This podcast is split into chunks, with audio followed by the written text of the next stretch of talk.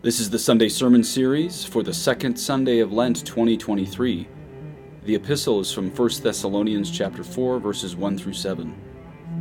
Brethren, even as you have learned from us how you ought to walk to please God, as indeed you are walking, we beseech and exhort you in the Lord Jesus to make even greater progress. For you know what precepts I have given to you by the Lord Jesus. For this is the will of God, your sanctification, that you abstain from immorality, that every one of you learn how to possess his vessel in holiness and honor, not in the passion of lust like the Gentiles who do not know God, that no one transgress and overreach his brother in the matter, because the Lord is the avenger of all these things, as we have told you before and have testified. For God has not called us to uncleanness, but unto holiness in Christ Jesus our Lord a continuation of the Gospel according to St. Matthew chapter 17, verses 1 through 9. At that time, Jesus took Peter, James, and his brother John, and led them up a high mountain by themselves, and was transfigured before them. And his face shone as the sun, and his garments became white as snow. And behold, there appeared to them Moses and Elias talking together with him. Then Peter addressed Jesus, saying, Lord, it is good for us to be here. If you will, let us set up three tents here one for you, one for Moses, and one for Elias. As he was still speaking, behold, a bright cloud overshadowed them, and behold, a voice of the cloud said, This is my beloved Son, in whom I am well pleased, hear him. And on hearing it, the disciples fell on their faces and were exceedingly afraid. And Jesus came near and touched them, and said to them, Arise and do not be afraid. But lifting up their eyes, they saw no one but Jesus only. And as they were coming down from the mountain, Jesus cautioned them, saying, Tell the vision to no one till the Son of Man has risen from the dead. Thus are the words of the Holy Gospel. Hail Mary, full of grace, the Lord is with thee. Blessed art thou among women, and blessed is the fruit of thy womb, Jesus. Holy Mary, Mother of God, pray for us sinners, now and at the hour of our death. Amen. In the name of the Father, and of the Son, and of the Holy Ghost. Amen. Many people have been speaking for at least 50 years on the crisis in the church being tantamount to the crucifixion of the church, caused sadly from within. And this analogy is exactly correct. We're going to look at that today. I just want you to know I'm not taking credit for it as we go deeper today. As everyone knows, the bride must follow the bridegroom. Jesus is the man of sorrows, described in such grinding terms in his passion as we read in Isaiah chapter 53. There is no beauty in him, no comeliness, and we have seen him, and there was no sightliness that we should be desirous of him, despised and the most abject of man, men, a man of sorrows and acquainted with infirmity and his look was, as it were, hidden and despised, whereupon we esteemed him not. Do we believe the Catholic Church must follow him to such a state of ugliness in the human aspect, of course, never in the spotless divine aspect of the Church? But do we believe the Catholic Church's members may one day make her sound and look unrecognizable to her former self? Listen again to those words, but this time thinking of the Catholic Church and the feminine, not of Christ himself this time. There is no beauty in her, nor comeliness, and we have seen her, and there was no sightliness that we should be desirous of her. Despised and the most abject of spouses, a woman of sorrows and acquainted with infirmity, and her look was, as it were, hidden and despised, whereupon we esteemed her not. That is the state of the Catholic Church right now. Do you love her like that? Or do you want to leave her because, at the human level, she is so ugly and unrecognizable? Now, really, but hold on, how bad is it? You see, our current situation in the church, that is different from when we had bishops and popes with moral failings. We currently live in a time when 95% of all bishops of the world reject the Catholic Church's teaching that outside the church there is no salvation. Now, I don't mean they reject the Feeneyite interpretation of that. I mean most bishops of the world reject even the rather liberal and merciful understanding of outside the church no salvation as espoused by people like Archbishop Lefebvre. And yes, there's probably a few Novosordoites listening thinking, did you just really say that? But yes, Lefebvre's view is much more liberal than Feeney, and I agree with Lefebvre. You can go research this, but it's very much like what Pope Pius IX taught on outside the church no salvation. Notice he doesn't hold loopholes, but he understands the mercy of God and where this can reach those who are truly invincibly ignorant, though they still have a much less chance of being saved. This is what Pope Pius IX said. By faith, it is to be firmly held that outside the Apostolic Roman Church none can achieve salvation. This is the only ark of salvation. He who does not enter into it will perish in the flood. Nevertheless, equally certain is it to be held that those who suffer from invincible ignorance of the true religion are not for this reason guilty in the eyes of the Lord. So notice, invincible ignorance means you could not have known of Jesus in the Catholic Church. Didn't just say that they're saved, just that they have reduced culpability. And as I've said on many blogs and podcasts, those who are not baptized or Catholics dying without the sacraments or without the faith, the only way they can be saved is still by grace. And normally, the only extraordinary way of salvation, the ordinary way of salvation is the sacraments. The extraordinary way of salvation is the gift of perfect contrition, perfect sorrow for your sins on your deathbed. But I don't want to bank on that, as I recently wrote. I'd rather bank on supernatural faith, hope, and charity in our Lord Jesus Christ and have the seven sacraments in my life, or at least um, confession, extreme unction, and um, the Eucharist on my deathbed. So, what I just read you from Pope Pius IX, that's what I believe. But even that rather generous teaching of outside the church no salvation, the exceptions to it in there, even that rather generous teaching is rejected by 95% of the world's bishops and cardinals. So think about that. Now, here's the funny thing there are actually not just neocon Catholics, but even traditional Catholics out there that say, unless you obey the very bishops who reject the teaching of no salvation outside the church, then you can't be saved. So I had to repeat that, but this is important. There are lots of traditional Catholics in this country, even many of my listeners, that say if you disobey the bishops who reject the Catholic Church's official teaching of no salvation outside the church, then you can't be saved. I'm sure you see how ridiculous and contradictory that is. Look, a non Catholic cannot hold the highest office in the Catholic Church. That is not a controversial opinion. I don't know how I ended up on the map of the Catholic Church as holding that as a controversial opinion. Every saint, pope, and doctor of the church, every confessor and virgin, has always held that, at least up until 1950 and probably long beyond that.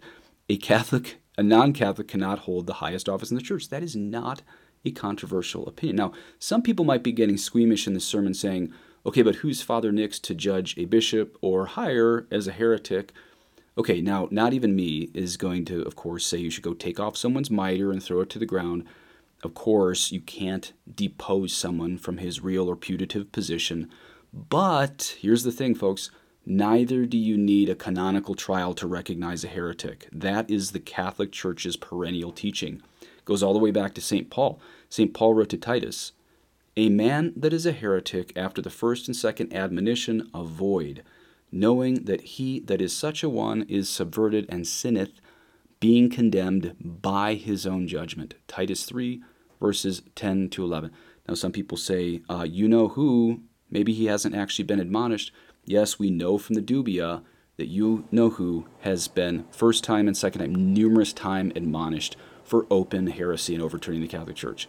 So St. Paul right there says, avoid a heretic regardless, well, this is my words now, but we're going to see how saints hold what I'm about to say, regardless of if he claims to be part of the hierarchy. Now, it doesn't mean you have to call out every heretic, but if you follow a heretic, whether that person is a bishop or a layman, regardless of how big his hat is, you will go to hell. If you take your family to follow a heretic, you will go to hell. Same as if you followed, say, a Mormon bishop who claims to be a bishop. Now, I'm not doubting the validity of the new sacraments. That's not what I'm saying. But you know, I'm admitting Novus Ordo bishops are still bishops. But my, of course, but my point is that if you obey a heretic, you go to hell. Now, other people might get, be getting even more squeamish, thinking, "Well, hold on, that also sounds Protestant." Quoting St. Paul without context of you have the faith and the bishops don't is is that that sounds like Protestantism? Um, yeah, well, it does sound Protestant to think an individual can judge another as a heretic, and that is true for small points of material heresy. But for full blown manifest obstinate heresy, like we see in You Know Who, then no, we are obligated to avoid him. To prove to you that everything I'm saying that might sound a little controversial to some of you is actually Catholic, here's St. Jerome's own commentary on that section I just read to you on St. Paul. St. Jerome writes, Therefore, by himself the heretic is said to be condemned, because the fornicator, adulterer, murderer, and those guilty of other misdeeds are driven out from the church by the priests, but heretics deliver the sentence upon themselves, departing from the church by their own will. This departure is seen to be the condemnation by their own conscience. End quote. So let's summarize here. Yeah, a material heretic on a small, ambiguous point, often hidden. Sometimes it comes out sideways. That is the type of person who needs a canonical trial to be ferreted out. But St. Jerome is here saying that your average Catholic can recognize a manifest or obstinate heretic in the hierarchy, and he must avoid following him. Okay, what does all this have to do with the gospel today? The gospel today is the transfiguration. Well, remember what I said at the beginning. The bride must follow the bridegroom in the crucifixion, but the church gives us the glory of the transfiguration to remind us of the beauty and radiance of Christ's divinity before it is marred and spit upon by human sin, to the point he not only doesn't even look like God to human eyes, he doesn't even look like a man, but a worm writhing in pain on that cross. The Romans called it the crucifixion dance when the acid builds up in the legs and you start shaking on the cross. That is, that is the excruciating embarrassment our Lord went through. But the church may be giving us the transfiguration to remind us of what happens after the crucifixion of the church, the infiltration of the church from within. The church certainly gives us the transfiguration as the reminder of heaven to come after Calvary, already seen on earth in Mount Tabor. Up on this high mountain, Christ is transfigured before him. Quote, and his face shone as the sun, and his garments became white as snow. And behold, there appeared to them Moses and Elias talking together with him. End quote. And in the Latin there in verse 8 it is Nisi solum Jesum. No one except only Jesus. Nisi solum Jesum. I want to look at two of those three words right now. Solum Jesum, Jesus alone. That right there is the answer during this church crisis, perhaps the final church crisis, I don't know, feels like it.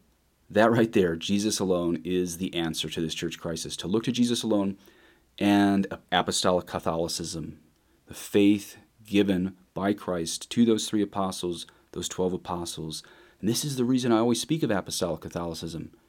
Because anyone who rejects the doctrine and liturgy of apostolic Catholicism, and that includes not just the traditional Latin Mass, but the Armenian Rite, the Greek Catholic divine liturgy, the, those who overturn the ancient way of worship, and not just tiny points of advanced Christological theology, but even as we see from you know who, the, the rejection of the Ten Commandments, anybody telling you to reject the Ten Commandments need not be obeyed.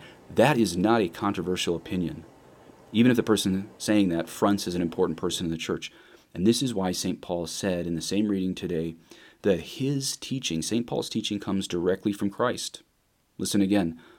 For you know what precepts I have given to you by the Lord Jesus. You see, the one I call you know who, he's not just rejecting the traditional Latin Mass and making all these bishops across the country do that, as you probably see what's happening. He is promoting the James Martinson. And he's even told married people that they can do, we'll call it uh, onanism that is barrier based during the Zika outbreak. Now, why didn't you hear about this? You probably did. But if you did and you forgot, then you forgot either because you don't love the church enough to care or you're interested in your own self promotion to look obedient to you know who by twisting his heresy so they look barely acceptable, or more than likely, and this is my most charitable interpretation of why so many of you traditional Catholics don't know that, again, he told married people they can do onanism that's barrier based during the Zika outbreak, is because you just forgot, simply because that man says a new manifest heresy every week, and we live in a fast news cycle. Yes, he's literally denied every aspect of the creed, including the ever, ever Virgin Mary. So we're not just talking little liturgical debates. That man, you know who, has denied nearly every one of the Ten Commandments. These are the Ten Commandments we have to follow to be saved. As we heard in the first reading, for this is the will of God, your sanctification, that you abstain from immorality, that every one of you learn how to possess his vessel in holiness and honor, not in the passion of lust like the Gentiles who do not know God. So, following someone telling you to overturn the Ten Commandments, you're not just going to get a pass because you didn't understand obedience the, the right way. That will lead you to hell. That's why I'm making a podcast like this, despite the risks. I'm also going to quote you St. Isidore so you know that everything I say to you is Catholic. St. Isidore wrote in his Censarium, Book 2, Chapter 39, about the Catholic hierarchy. He wrote this centuries ago, quote, The rulers, therefore, are to be judged by God, and by no means are to be judged by their subjects. But if the rector, that's the leader, strays from the faith, then he is to be accused by his subjects. But for objectionable moral behavior, he is more to be tolerated rather than to be segregated from the people. End quote. So notice here that heresy in the hierarchy is worse than bad morals, and the heretic in the hierarchy can be judged by his subjects, his underlings, if that heresy is obvious and manifest. This is the Catholic Church's teaching. Okay, you think we're there yet? if you say, no, we're not really sure, then you're denying Christ for the sake of a false unity with 99% of the normie Catholics across the world, and your salvation is in danger if you are studying what is actually happening in the Catholic Church. Now, if the visibility of the Catholic Church is in eclipse, and think about that term eclipse, that the church is there, but invisible temporarily, at least at the human level, the hierarchy, leading us. Again, I don't doubt the new sacraments, I don't doubt the bishops or bishops, but if the vis- visibility of the church is in eclipse, because heaven warned us in the third secret of Fatima that we would see an apostasy of Catholics from the top down, that means from the hierarchy down to others, then we must keep our eyes on Jesus alone if we want to be saved. Again, people are going to say, oh, Jesus alone, talking about like that, about the hierarchy, that sounds like Martin Luther. No, no, no, no, no. Martin Luther rejected the entire Catholic magisterium. I am telling you to follow the entire Catholic magisterium and avoid following those who are publicly mocking it even if they happen to be in the eternal city. We are in uncharted waters in church history that cannot be compared even to the Arian crisis at this point. If you want to be saved, the best way is to keep your eyes on Jesus alone by focusing them perfectly through him via his ever Virgin Mother Mary. And not only the best, but even the easiest way to do that is the daily rosary. As I preached before, pray five decades a day if you only want purity of hands but pray 15 decades a day for purity of mind. Five decades a day for purity of hands, 15 decades a day for purity of mind. This will help keep our eyes on Jesus alone and his apostles who transmitted that ancient faith accurately for 2,000 years. Because never have we had a point in church history until the past 50 to 100 years when 95% of all the world's bishops reject the Catholic Church's teaching that outside the church there is no salvation. And this probably is the third secret of Fatima. And you know, even an ex Catholic, I think he's currently Mormon, go back to the Mormon topic, even an ex Catholic like Glenn Beck recently said on a podcast, I don't know if you saw it was a video on YouTube actually that has probably a million views by now, and he was talking about his visit to the Vatican, how he saw there's good cardinals and bad cardinals. He saw Glenn Beck, non Catholic, ex Catholic, whatever he is, even Glenn Beck saw the tremendous spiritual warfare in the Catholic Church. And he, after studying the third secret of Fatima on this million view YouTube video said the third secret of Fatima probably included a bad mass and a bad council. Can you believe that? Glenn Beck, on a recent video, said Fatima's third secret was most likely a bad mass and a bad council being warned of by Our Lady to us. People are studying this stuff, so so also should you. Okay, slight switch of topic, but it's actually the same topic. Notice today's first reading came from 1 Thessalonians. But I believe we are currently living under the person prophesied by the Apostle Paul in 2 Thessalonians that is, quote, the man of lawlessness, the son of destruction, who opposes and exalts himself against every so called God, little g God, or object of worship, so that he takes his seat in the temple of God, proclaiming himself to be God. End quote. Okay, Okay, what happens if you obey that man of lawlessness who thinks he's taken the place of God in the temple of God to direct worship and overturn true worship? You go to hell. So be very careful about throwing around words like obedience against the very people who are holding to ancient liturgy and the full Ten Commandments of God, these Ten Commandments that are constantly trampled by that likely man of lawlessness. You know, there's an old Spanish proverb that says, Obedience is the servant of the faith, not of obedience. Obedience is the servant of the faith, not of obedience. Okay, what does that mean? It means about a dozen things, but one of those 12 things is that the hierarchy is there to keep the faith and the liturgy of all time, not destroy it. And so there's no requirement to obey someone who's destroying the faith even if he's not been removed by an imperfect council or the conclave wasn't studied hard enough or whatever. You must get your family to heaven without excuses, a pretext to human obedience when we are called at this unique chapter of church history to divine obedience, Jesus alone. How in the world is this controversial at all when the mockery of the Catholic faith from the top down has become this unveiled and this obvious? Why? Because the Catholic world is currently under the spell of that man of lawlessness, Second Thessalonians chapter 2 verse 3 and 4 reads again, "Let no one deceive you in any way, for that day will not come unless the rebellion comes first and the man of lawlessness is revealed, the son of destruction, who opposes and exalts himself against every so-called god or object of worship, so that he takes his seat in the temple of God, proclaiming himself to be God." Who do you think that is? No, thank you, I don't want him. I will keep my eyes on Jesus alone as the church undergoes her crucifixion, so that I may rise with Jesus and all his saints. Please God, if I be forgiven all my sins. I will listen to and read all the saints before that bad mass and bad council, as Glenn Beck called them. Again, probably in reference to something very real in a hidden third secret of Fatima.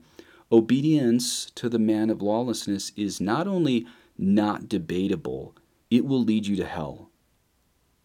Keep your eyes on Jesus alone and the apostolic faith of Catholicism if you want to be saved. For God the Father says today, This is my beloved Son, in whom I am well pleased. Hear him. And then the gospel continues, and on hearing it, the disciples fell on their faces and were exceedingly afraid. And Jesus came near and touched them and said to them, Arise and do not be afraid. But lifting up their eyes, they saw no one but Jesus only.